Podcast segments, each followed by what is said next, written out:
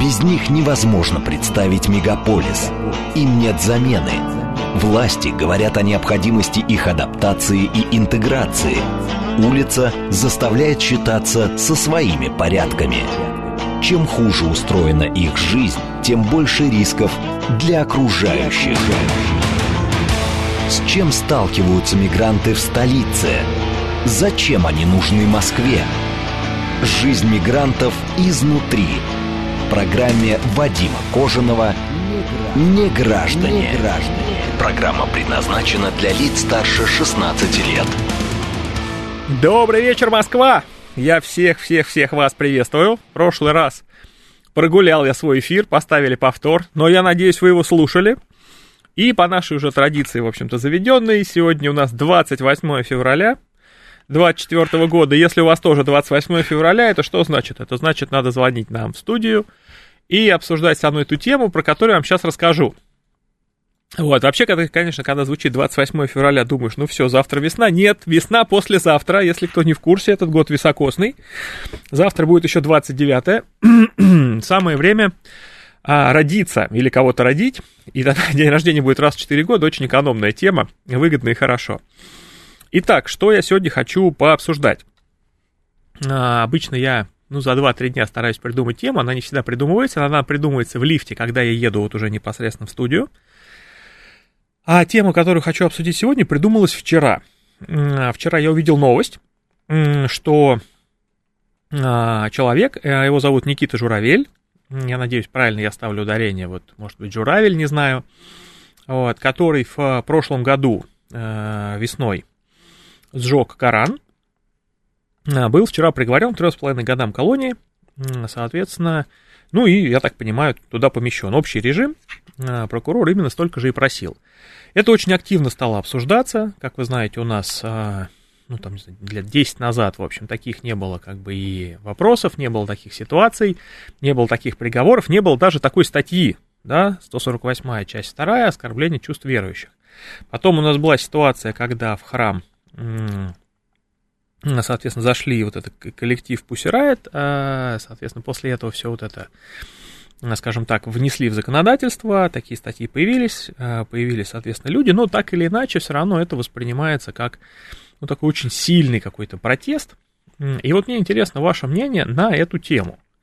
А, потому что хоть у нас, в общем, передачи и про миграцию регулярно, а, у нас все наши диалоги скатываются в обсуждение, в том числе религии. А, у нас часто бывает, что поднимается вопрос с мечетями. Это отдельная тема, опять же, да, строить их, не строить их, да. У нас часто обсуждается взаимоотношения между разными религиями, разными конфессиями. То есть Россия, ну, максимально многонациональная, многоконфессиональная страна. У нас, наверное, есть представители всех религий, какие только бывают. И даже пастафарианцы, которые тоже э, у нас здесь представлены, если не ошибаюсь, зарегистрированы, и едят пасту во имя макаронного бога, тоже у нас есть. Вот, на мой взгляд, позитивные ребята. Я как впервые слышал, сначала думал шутка, оказалось, нет, действительно есть такая организация.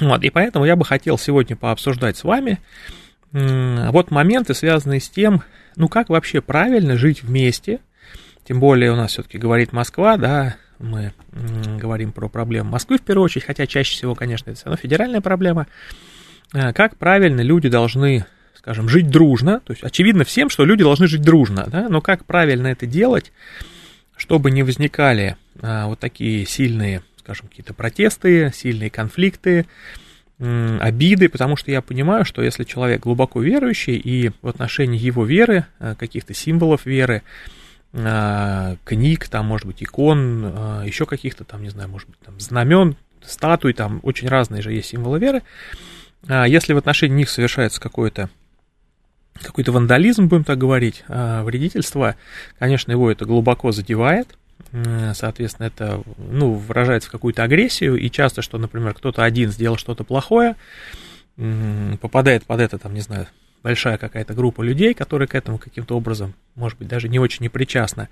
Бывают конкретные вот понятные дела, да, когда человек что-то совершил, а, это там, не знаю, есть на видео, это четко доказано, ни у кого не вызывает вопроса сам факт, да, совершения преступления вот этого, и тогда часто возникают вопросы, а, насколько это там соразмерно, скажем так, да, вот такое наказание такому правонарушению или такому преступлению. То есть вот все вот эти моменты а, я бы хотел с вами сегодня пообсуждать, у кого какие мысли, как правильно нам здесь в России выстраивать отношения а, между собой, чтобы мы все жили дружно, потому что, ну вот я точно хочу жить в стране, где все живут дружно, нет каких-то конфликтов, а, и как можно реже происходит, ну, вот какие-то такие ситуации, о которых о которых я говорю. Так, вот у нас уже пошли вместо звонков тексты. А, давайте я попробую начать с них. Олег пишет нам. Это плохо. Религия ведь кому-то помогает. Для кого-то значит свято. Главное представителям какой-то религии не навязывать другим свою культуру. Вот тут я полностью согласен. Среди представителей ислама у нас есть не менее уважаемые люди. Вот, например, Дамир Юсупов, герой России. А он представитель ислама. Живем дружно, короче говоря. Олег, полностью с вами согласен. Вот вообще, мне кажется, если любой человек перед тем, как что-то сделать такое вот, ну, скажем, на общественной, да, даже, ну, и вот эти слова мне не нравятся, перформансы вот эти все какие-то, да, ну, будем, будем скажем, э, создать некую ситуацию, да, чтобы все они узнали, вот если э, человек руководствовался бы тем, что давайте э, жить дружно, а потом уже исходя из этого что-то делал, я думаю, было бы, конечно, ну, все сильно лучше. так, тут какой-то большой текст от Лены. Сейчас я пытаюсь его прочитать коротко, чтобы долго не... Так, извините, не совсем по теме. В интернете не получается найти информацию о бланках миграционных карт. Подскажите, пожалуйста, каким правилам оформляют серию миграционной карты. Судя по образцам, серия очень похожа. Я вообще не понимаю, зачем вам это все нужно а зачем вам нужна серия миграционной карты, зачем вам нужен бланк. А миграционную карту вам выдают на границе. Вот. А, соответственно, вы, когда заезжаете в Россию, вам эту миграционную карту дают. Если вдруг вы ее теряете, вы идете в местный районный отдел, пишете заявление, вам абсолютно бесплатно в течение трех дней выдают дубликат. Вот. Поэтому здесь а, по миграционной карте это все, я даже не понимаю вопроса, зачем он вам нужен. Добрый вечер, вы в эфире. А, здравствуйте. Здравствуйте, Меня зовут Елена Васильевна, город Москва. Очень приятно. А, вы знаете, вот по поводу, знаете, вот жить дружно. А вы знаете, может быть, вы на меня обидитесь, а может быть и нет. Значит, в свое время в детстве я прочитала замечательную книгу Георгий Тушкан. Называлась эта книга «Джура». Был даже снят такой фильм, как бы сейчас сказали, односерийный, да. Это просто и, фильм художественный а... называется. А? Художественный называется. Снят художественный, да, художественный фильм. фильм. Угу. Да, да, да, такой черно-белый. Ну, он, правда, можно было целый сериал сделать. И вы знаете, очень интересно, там момент, вот как раз я познакомилась с тем, что такое Коран. Потому что там некоторые выдержки были такие, ну, например, такое – люби свою веру, но не осуждай другие, да.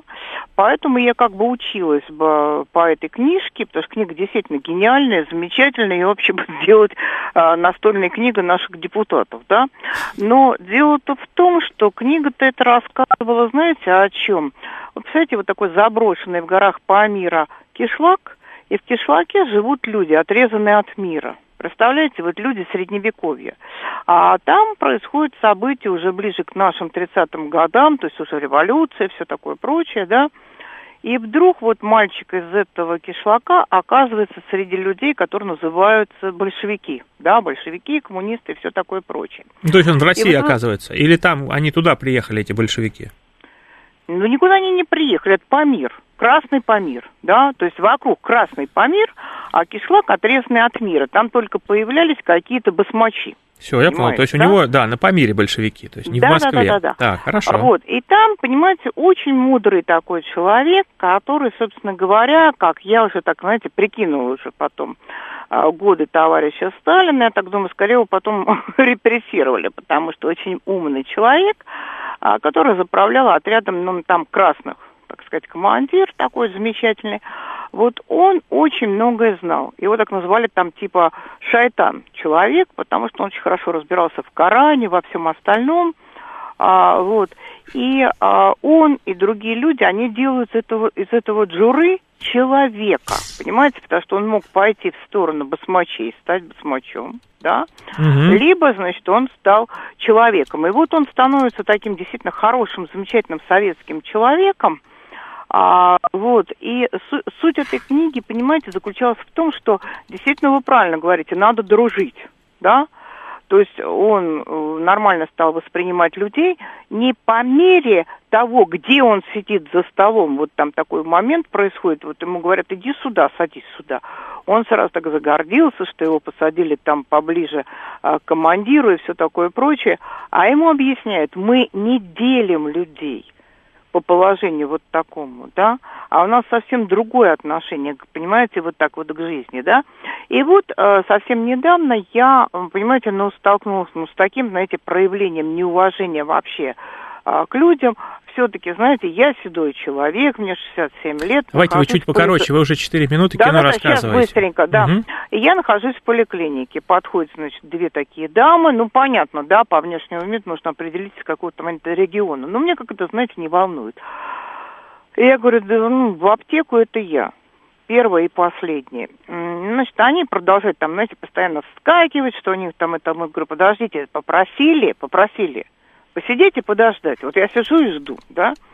А потом, значит, происходит такое, значит, выходит э, кто-то из этого кабинета, вот, и они, значит, туда, я говорю, простите, здесь очередь. Вы себе представить не можете, как они себя повели. То есть, понимаете, вот эти товарищи из региона, они начали мне что-то тыкать там вообще, то есть это было настолько безобразно. Я вот на них посмотрела и думаю, в книжке-то все хорошо. А как же нам-то быть по жизни? Я не собираюсь ни скандал затевать, ни еще что-то такое. Я просто объясняю. Дорогие товарищи, очередь, да, вот все нормально там вроде бы, да. И подумала, господи, ведь они по возрасту постарше меня.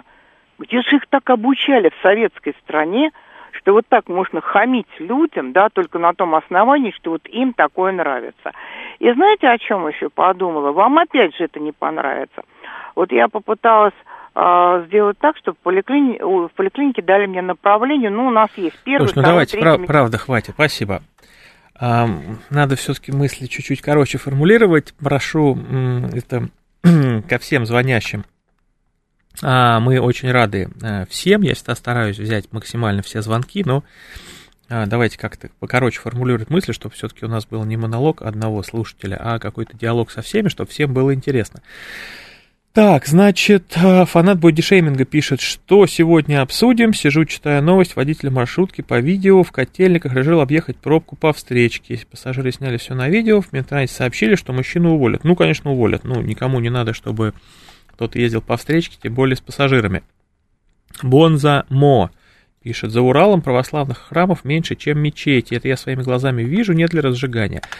А, так, а подождите, давайте мы погуглим. Так, значит, вот у нас есть Google. Так, нет, погуглим чуть позже у нас Марина Николаевна. Марина Николаевна, добрый вечер. Добрый вечер. Вы знаете, я внимательно слушала предыдущую значит, слушательницу с ее длинным рассказом. И невольно у меня возникла вот такая мысль. Я тоже советский человек, воспитывал в советское время. Вот, и э, мне, у меня такое впечатление, что э, э, вот это вот отсутствие каких-то межэтнических конфликтов, недопониманий и даже откровенной вражды, это было не только потому, что в советское время была э, значит, идеология пролетарского интернационализма. Нет его, не было его этого, никто в нее не верил. Но что было хорошо в советское время? Различные народы жили по своим национальным квартирам. И советской власти хватило ума насаждать чего-то там, что противоречило, ну, в каждой отдельной этой э, национальной квартире, что противоречило исконным традициям этих людей. И вот именно поэтому фактически в Советском Союзе было очень мало межэтнических конфликтов. Ну, если были какие-то, то они быстро, значит, э, это самое, гасились. А сейчас, получается, вот, э, вот этот э, принцип нарушен. Идет смешение очень большое с разными культурами. И невольно возникает вот эта ксенофобия она невольно возникает. Не потому, что кто-то там э, хуже, кто-то лучше из людей. Нет. Она не возникает невольно, потому что входит в конфликт э, значит, э, те традиции, которые люди привыкли. И ломать себя через колено никто не хочет. Я ну, то есть можно сказать так, что, допустим, раньше у нас конфликты случались именно на границах. То есть, например, живет там одна нация, живет другая, вот между ними там какая-то полу... Я, согласна, действительно, в основном приграничные какие-то были концепты, но вот того, что сейчас происходит, вот мне кажется, что вот эта миграция, которая значит, мигрирует в совершенно свободном режиме по территории Российской Федерации, она невольно подготовит очень серьезные повод для очень серьезных волнений местного населения, э, русского населения. И не только, кстати сказать, русского. Я значит, разговаривала с э, людьми, которые приехали из Татарстана. И они, кстати сказать, они же единоверцы с э, мигрантами из Средней Азии. Это их единоверцы. И они возмущены тем, как ведут себя среднеазиаты дам в Татарстане. И они тоже недовольны. Так что получается, что религиозная сама по себе значит, основа общая тоже не является гарантией отсутствия конфликтов. Очень Я интересная считаю, мысль. Что, да. Извините, последнее, если э, Конечно, конечно, да, да. да. Я считаю, что все-таки практики Советского Союза, когда все люди живут, как так сказать, по своим национальным квартирам, это правильная практика. Она показала свою э, правильность и жизнеспособность. А вот это смешение и э, свободная миграция до добра не доведет, это точно. Спасибо.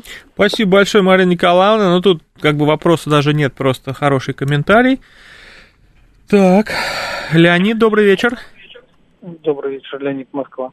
Вы знаете, честно говоря, не очень э, люблю звонить в вашу передачу, потому что темы такие все очень острые.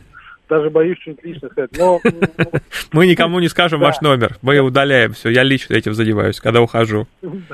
Ну вот. Э, ну, предыдущий, предыдущий оратор, э, конечно, немножко озадачил меня э, утверждением о том, что то, что нации жили по своим национальным квартирам, цитирую, это хорошая практика. Мне кажется, как раз-таки эта практика и привела к Нагорному Карабаху, к первой и второй чеченской, к проблемам в Дагестане, в Грузии, в Армении, ну и так далее. Почему? Потому что как раз-таки принудительное смешение народов э, и культур на дистанции дает позитивные результаты. А принудительное разделение и, э, так сказать, местечковость и обособленность, она как раз э, в определенный момент может рвануть очень неплохо. Вот, поэтому, честно говоря, не очень я согласен с э, предыдущим выступлением. И что касается текущей ситуации, вы знаете, я думаю, что все идет э, органически. Э, как помните, да, э, когда-то США было большим плавильным котлом, а наша страна, она все время большой плавильный котел. Да, это все, правда. Где мы, где мы все э, перемешиваемся, и там моя национальность, мы любим шутку по поводу того, что надо либо крестик снять, либо трусы надеть, э, а мои, а мои, например, э, мусульманские друзья э, на Пасху мне говорят э, э, «Салам, Христос воскрес». Вот, э, я говорю, ну, в общем, да. Поэтому, поэтому э, мне кажется, что все идет органическим образом. Просто это не происходит быстро, и притирка, она требует времени. И а, я а думаю, вот... что... Угу. Да. Не-не, говорите, говорите. Да, я думаю, что я был во многих странах мира, и даже э, вот за рубежом работал в некоторых странах. Я думаю, что при определенном контроле со стороны государства и при определенной работе все это притрется, и все это станет Э, ну, острота будет снята на дистанции. Вот у меня Вопрос... я и хотел задать вам вопрос. Вот как вы считаете, вот у нас сейчас как-то все происходит. По моему мнению, ну, скажем, э, этим можно заниматься, ну, гораздо более эффективно. То есть вот если, например, усилить работу в этом направлении, э, мы ускорим вот этот процесс, скажем, сдруживания, да, принудительного, или все-таки это процесс естественный, ускорить его нельзя так же, как беременность? Да, я вот вы прям с языка сняли. Как говорил Уоррен Баффет, даже 9 женщин не родят ребенка не за месяц, да? Угу. А, да, и, и ну, он, правда, говорил про э, фондовый рынок, о том, что требуется терпение, но здесь то же самое, требуется терпение. А, к сожалению, э, как не ускоряй, э, люди должны смешаться. В буквальном смысле появятся семьи, многонациональные, появятся... Все, Леонид, я вас понял. Большое спасибо. И будет ок. Большое спасибо. Добрый вечер, вы в эфире. А, добрый вечер, Дмитрий. Вы знаете, два, две такие мысли вслух. Так. Если не нравится, что приезжают люди там из соседних государств, которые, кстати, когда там были все-таки мы в одном государстве на самом деле, да, угу. пожалуйста, если сами как бы возраст не позволяет, тогда своим детям, там, внукам говорите, рожайте больше детей, Вот, ну, понятно, здесь сейчас надо закрыть потребность в рабочих руках, ну, пожалуйста, кто, кто мешает. Вот, это один момент. А второй момент, э, у нас сейчас капиталистическое общество, Поэтому вот наслаждайтесь его как э, преимуществами, так и недостатками. И вспомните там, например, э, кто там нарушал правила в свое время, там, да, как там выезжал на встречку постоянно. Дорогие джипы. Ну, Сейчас конечно. мы там недолюбливаем таксистов, да. Вот, но все равно, вот оно классное общество богатое и там угнетенное, угнетенное по своему же там э, такому положению более, у них там, может быть, там образование, там культура, или там где-то просто они замороченные все, да. Богатые считают, что они выше других, вот и все. А мы наслаждаемся всем этим. Большое спасибо. Ефим, добрый вечер. Добрый вечер. Так, секундочку. Да, да, вот сейчас хорошо. Да, замечательно. А, вы знаете, вот я внимательно слушаю, мне э, легко рассуждать, э, я уже больше 50 лет, родился и вырос в Средней Азии, в городе Ташкенте. И я очень удивлен по поводу того, что было сказано, что все сидели в своих национальных квартирах. А вы знаете, Ташкент был настолько многонациональным городом, а, практически после 66 -го года, после восстановления самого города. И никогда ни у кого не было мысли а, о том, что есть отдельные культуры, да, то есть было какое-то взаимоуважение. Вы знаете, в 91 году я лично столкнулся с тем, что московские, скажем так, э, газеты стали печатать статьи Средней Азии, и случилось тем, что люди, живущие в Средней Азии, именно являющиеся местным этносом, начали нам задавать вопросы, ребята, а как так? Мы вроде вместе работаем, вместе отдыхаем, все вместе, а о каком объединении может быть речь? Вот, поэтому это в первую очередь, я считаю, что тот развал, который произошел межнациональный, он, скорее всего, республик шел, а он шел из центра. А можно вот я вам еще один вопрос задам? Мне крайне интересно. Нам не часто звонят люди, которые вот э, выехали из э, Азии уже в каком-то зрелом возрасте. Скажите, пожалуйста, вот э, есть такое мнение, что, значит, в 90-е годы выгоняли, выживали оттуда славянское население, там убивали, резали и так далее. И вот мне какие-то люди звонят в студию и говорят, да, так и было, какие-то говорят, это полная чушь, такого не было. Вот ваша позиция какая? Значит, смотрите, на самом деле а, происходило таким образом, скажем так, официально, вот, по крайней мере, я могу сказать за Узбекистан, за Ташкент. Угу. Были люди, которые, скажем так, очень тихо, так с намеком говорили, когда мы обсуждали. Знаете, первое, что складывалось впечатление о том, что если ты уже не являешься местным этносом, поскольку начали снимать руководители, э, скажем так, э, русских на их место ставили уже новых руководителей местных. Вот. Соответственно, уже складывалось впечатление, что если ты не являешься местным этносом, то по большому счету уже э, перспективы нет. Ну, то есть это просто потерялся как бы смысл а, нахождения там с точки зрения там доходов, э, карьеры и всего остального. Доходов, карьеры нет. Я могу сказать, что мои одноклассники, которые прям вот этнически русские, они нашли себя там, они живут, Uh, у них прекрасный бизнес, все, и они нормально продолжают жить. Ну, то есть, именно когда вот. говорится, что были какие-то массовые гонения на русских, все-таки это, скорее всего, не так. Массовых не могу сказать, что были, нет, массовых не было, но в какой-то момент, когда начинали обсуждать на тему э, эмиграции в Российскую Федерацию, и вот у меня лично был случай, когда мы обсуждали о продаже квартиры, то одна из э, местных сказать, женщин сказала, а зачем нам покупать ваши квартиры вы сами все уедете, и мы просто уедем туда. Ну, вы понимаете, да, что это все равно как бы неприятно. Неприятно, я да. я, еще... а. я одно могу сказать, честно могу сказать, что когда я служил в армии, э, служил в горячей точке, э, в какой-то момент единственный человек, который за мной вернулся, был этнический узбек.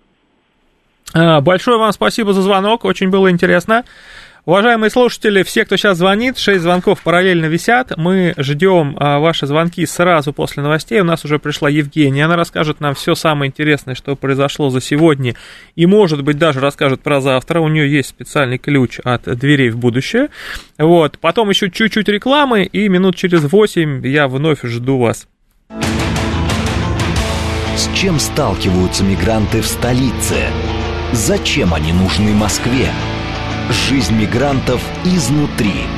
В программе Вадима Кожаного «Не граждане». Добрый вечер, Москва. Я приветствую всех вас. У нас сегодня активная живая дискуссия. Добрый вечер, вы в эфире. Алло, добрый вечер. Вот вы в начале передачи сегодня вы рассказали, как мужчина сжег Коран. Его посадили в тюрьму, правильно, по статье там разжигание религиозной ненависти.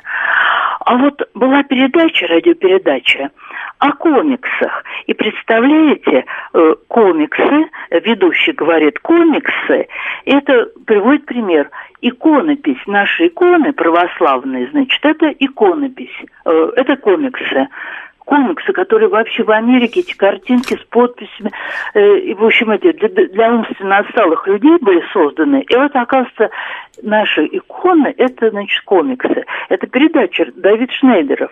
При всем при том, что он сам сказал, так, ну я, говорит, еврей там. Хорошо, вот, и? А, а я вот говорю, вот это же разжигание э, религиозной ненависти, вот передачи. Да мало того, он на МТВ выступал и сказал, надо нам порадоваться, что у нас есть другие люди, а именно иноагенты. Вот хорошо, что иноагенты не идут в ноги в ногу со всеми. Вот чему радоваться? Это вот радио, это радиоведущий Шнейдер. Так напишите на жалобу, нашей... что вы, напишите жалобу, пусть проверят. Ну, как? Ну, а. кому писать-то? Это вот наша На госуслугах, генпрокурору. Алло. Алло, я говорю, на госуслуги заходите, пишите прям генеральному прокурору Российской Федерации, прошу провести проверку, все. Ну, правильно, ну, вот э, сам, нет, ну, это я, конечно, Все, ладно, не буду. спасибо. А, а, так, Вайс, добрый вечер. Единственное, я сейчас прошу прощения, секунду, я вот тут в Телеграме вычитал, человек с ником 08 пишет, мой звонок вы никогда не возьмете, мое мнение идет в разрез вашей политики. Ну, такую чушь я читать не люблю. 08, напишите последние три цифры вашего телефона сюда же в чат, я вас возьму принципиально. Вайс, добрый вечер еще раз. Да, здравствуйте, Вадим Викторович. Здравствуйте. Я тоже со многими не согласен. То, что было в прошлом получасовке, люди просто не сталкивались с десятками национальностей, с которыми я столкнулся в армии. Я просто хочу сказать, но вам должно быть лестно, если предыдущая слушательница вас выше ставит представители Генеральной прокуратуры, и то вы, наверное, единственная инстанция. Куда пожаловаться? Пожаловаться да? по всем да. передачам, которые в том числе проходят на НТВ. Подачи да, да, главного, да. Глав, главного редактора вашей радиоточки. Вы знаете, в чем дело? Вот вы говорите, э, сомневаетесь, что русских не гоняли, ну, кроме Туркменистана, я еще раз говорю, хотя многие туркмены, в том числе кооперативщики и партийные бонзы, которые жили в гостинице Измайлова, учились в высшей партийной школе, потом ехали туда, говорили, вы русские скоро. Ну, мы ходили в самоход, там сидели в Чайхане, там огромное количество, хоть и пустыни, но благодаря рыкам там выращивают огромное количество теневых арбузов, дыни и всего остального. Вот мы сидели с ними, разговаривали, они к нам хорошо относились, но за воровство так могли на цепь посадить, если кого-то из солдат ловили из нашей части. В нашей части было почти 40 национальностей. Никакой религии не было. Ну, там единственное, что, ну, честно говоря, азиа... у нас был один туркмен только, он водитель начальника командира части был. Остальные, видимо, служили все за, за с кем не поговоришь. Э, если тоже там пойдешь это, в самоход или куда-то. Нас в увольнение отпускали, мы постоянно были на боевом дежурстве или строили свои позиции. Вот постоянно кулачные бои, понимаете?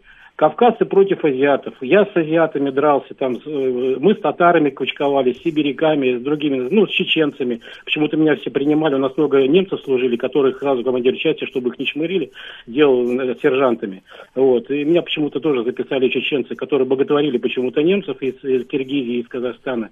Тоже записали немцы и как бы он крышевали. Поэтому мне легче было, а так бы там то, то убили бы точно, потому что нас и стрелялись, и вешали. Но дело не в этом.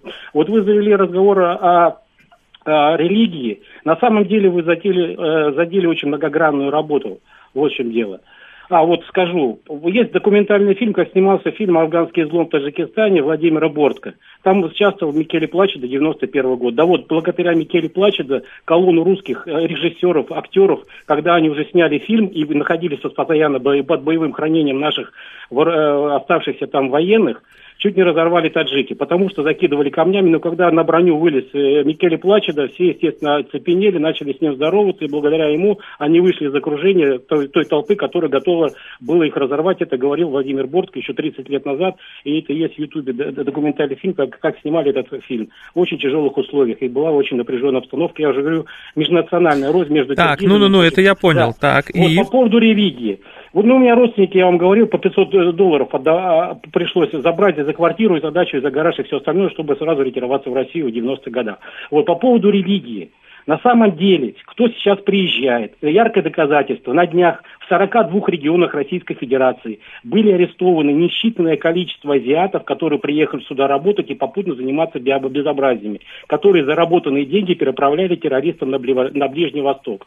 42 региона. Это началась опять ежегодная так называемая планомерная работа, которая ведется ежеквартально. И количество регионов, в том числе по изъятию Вы опять про оружия. цифры. Ну хорошо, так, да, вот эти ну, все вот. люди, так. Это и... многогранная работа, вы правильно это поднимаете, но этим должно заниматься отдельное какое-то ведомство. У нас, по-моему, есть какое-то федеральное агентство по делам национальности, либо по-другому как-то называется. Называется именно так, да. Да, рост сотрудничества, в том числе... Это другое уже. Это... Но все равно, оно имеет свои представительства в пост, на постсоветском пространстве. Угу. На самом деле, по моему мнению, радикальному мнению, у меня есть, ну, здесь не друзья, я потому что в армии насмотрелся вот на, на этих азиатов. Я к ним зла не питаю, я не отношусь как с осторожностью. Не со всеми за руку здоровья. У нас здесь есть и слесаря во дворе, и дворники. Майс, вы мысль и... сформулируете, вы уже пять минут рассказываете про свою жизнь, да. про 500 долларов. Вы что сказать хотели? Вот вы звоните с какой сказать, мыслью? что это должна быть планомерная работа. Но в резюме я хочу сказать, чтобы не задерживать, действительно многие хотят дозвониться, злободневная тема. В любом случае, еще по советским временам, я вам даю слово, те молодые ребята, которые сюда приезжают, мы для них в любом случае останемся гяурами, кафирами и нечестивыми, неправоверными. Вот поверьте мне. Поэтому это правильно женщина сказала, и вам об этом факте говорила, и во многих мусульманских наших регионах недовольны той политикой, которую при, привозят вот эти азиаты со своими семьями, и порой занимают целые деревни, и пропагандируют совсем то, не тот ислам, который присущ нашим российским мусульманам, в том числе на Кавказе. Несмотря на то, что они из одного масхаба, как мы уже говорили об этом не раз. Все, спасибо. Юрий, добрый вечер. Добрый вечер, Юрий Москва. Да, Юрий, слушаю вас. Как, как, как человек, проживший 16 лет в Узбекистане, я там в школе учился, потом работал там на горнорудном производстве 9 лет. В 89 году уехал в Москву. Могу сказать, э, как бы коротко, уровень веротерпимости, вот этот вот уровень, он зависит от степени культуры человека, потому что я вот э, жил в городе и учились школе, в классе у меня были узбеки там и, и кавказцы все, и нормально абсолютно общались, ну, как бы на одном уровне. А вот э, попал в детстве в кишлак э, один, там с, братом ходили в горы.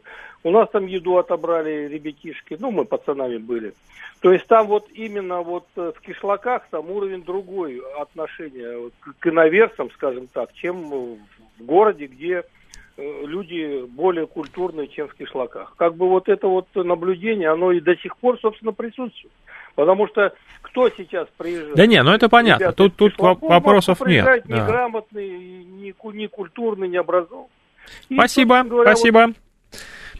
Евгений, добрый вечер. Ох, Евгений у нас отвалился. Так, сейчас у нас Убер-анархист. Добрый вечер. Да, добрый вечер. Э, знаете, давайте попробуем поиграть в вопросики и ответики. Давайте. К примеру, если я завтра сожгу книгу Адама Смита, мне дадут три с половиной года? Маловероятно. Я думаю, никто, никто даже это публиковать не будет. Да, хорошо. А если я сожгу «Капитал» Карла Маркса и всего Ленина, все собрания сочинений, мне дадут три с половиной года? Тоже маловероятно. А если я сожгу сторожевую башню свидетелей Иеговы?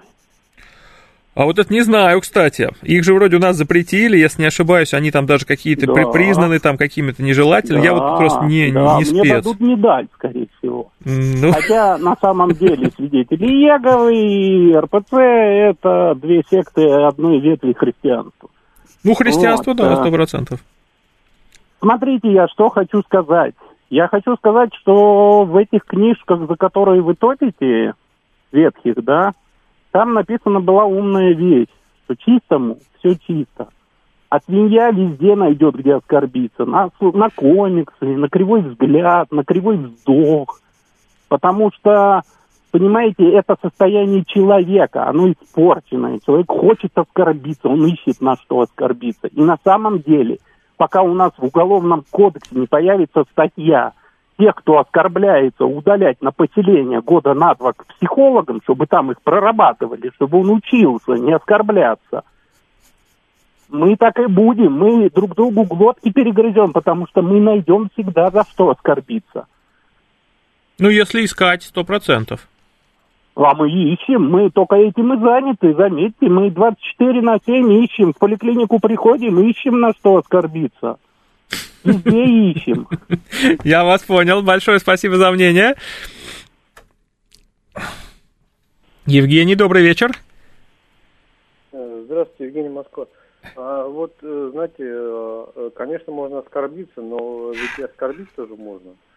А я хотел спросить, вот в чем заключается идея плавильного котла? Ведь это придумали в ФРГ политики, да, когда приезжали к ним жить из Турции. И э, было, была такая идея, что они э, там в конце концов э, станут э, немцами. Ну, станут немцами. Немцами, да. да. То есть это не плавильный котел, это просто поглощение одной национальности другой. Мне кажется, вот эта идея половинного э, котла, она какая-то лукавая.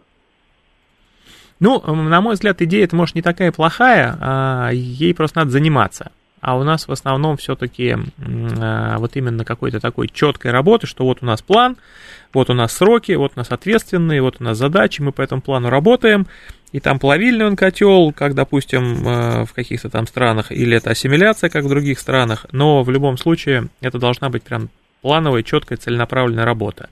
А без нее вот сложно как-то это комментировать. Ну, это обман, я считаю. Никакого плавильного котла нету. Ну, на данный момент да, тут я с вами согласен. Хорошо, большое спасибо. У нас сегодня, как всегда, жаркая дискуссия. Так, 08 там пишет, что он с пассажиром, звонить нам не хочет. Добрый вечер, вы в эфире. Алло. Так, что-то отвалилось. Добрый вечер, вы в эфире. Добрый вечер. А вы сейчас акцент слышите? Да, слушаю вас. Вы акцент у меня слышите? А, надо чуть-чуть еще поговорить. Я, если он есть, я услышу. Ну, вы на улице меня от русского точно не отличите. Я татарин, у меня рабочие были узбеки, таджики, и они не знали, что я единоверец. Прекрасные у нас были отношения, они думали, что я русский. Акцента никакого у вас нет абсолютно. Спасибо большое. И на татарском я тоже чисто говорю. Угу. А, просто надо по-людски.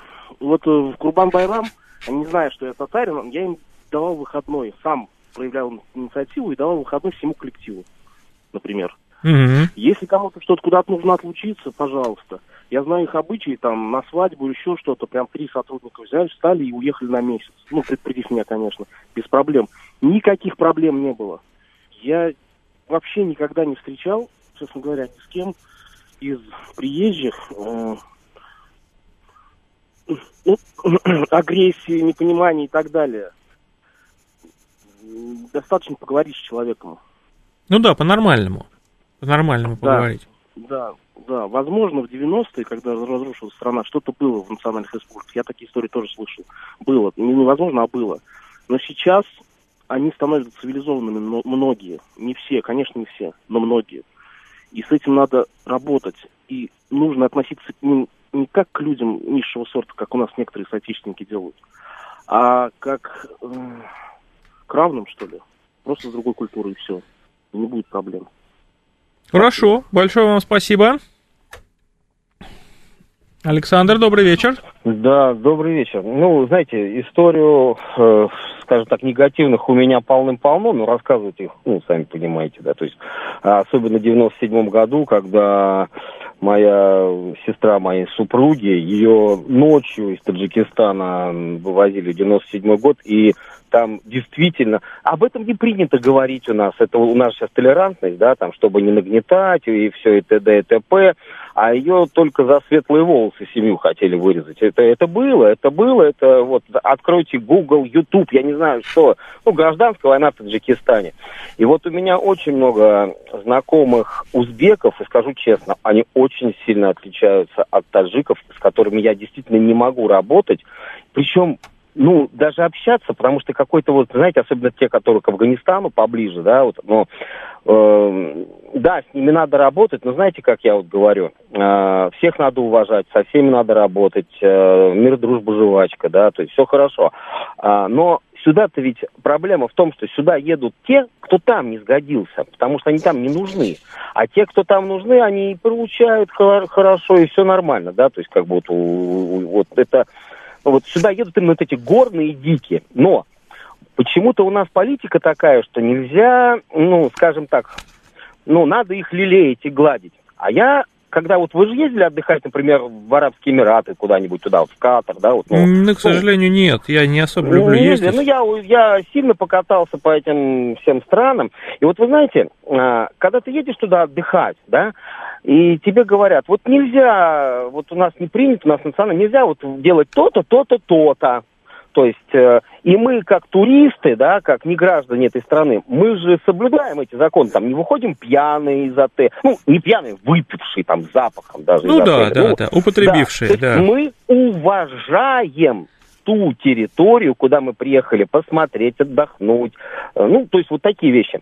А, а нас-то ведь здесь, я понимаю, почему многие недовольны, но меня это не касается, я живу в закрытом, скажем так, поселке, ну, ну, ну скажем так, меньше всего касается, да.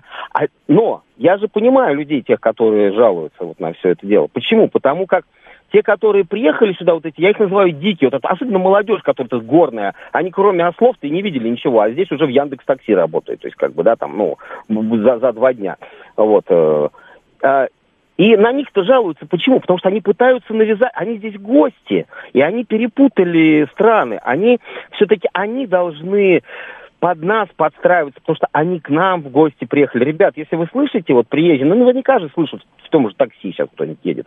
Вот, мы вас любим, но есть одно но. Не надо навязывать свое, да, то есть как бы мы вас будем уважать. Но мне не нравится, если ваша женщина выйдет из квартиры, и у них только прорезь, прорезь в глазах будет, да, там, ну, будет на полностью укутана, да. У нас тут не принято так. И это не из-за того, что я не религиозно там кого-то там не люблю, да, то есть э, у меня жена мусульманка, да, там вся родня мусульмане, да, то есть, ну, татары, вот. И тут, вы понимаете, вот э, мне кажется, им надо работать, своим же вот э, землякам, над своими же земляками в первую очередь. И говорить, что не надо сюда ехать, если ты не ассимилируешься, да, вот, то есть вот. А по поводу того, что, ну, кто-то кого-то ненавидит, ну да, скажу честно, это личное, это личное, это вот мое, да, я могу работать практически, общаться со всеми, но вот у меня есть какой-то вот этот бзик, когда я видел, как действительно за светлые волосы в Таджикистане вырезали семьи в 97 году, и сюда их вывозили, потому что режь русских. Это было, ребят, это нельзя забывать. Но как бы вот почему-то у нас это опускает, опускает. Вот здесь mm-hmm. не очень понятно. Спасибо большое, большое спасибо вам за звонок. Да, всего хорошего.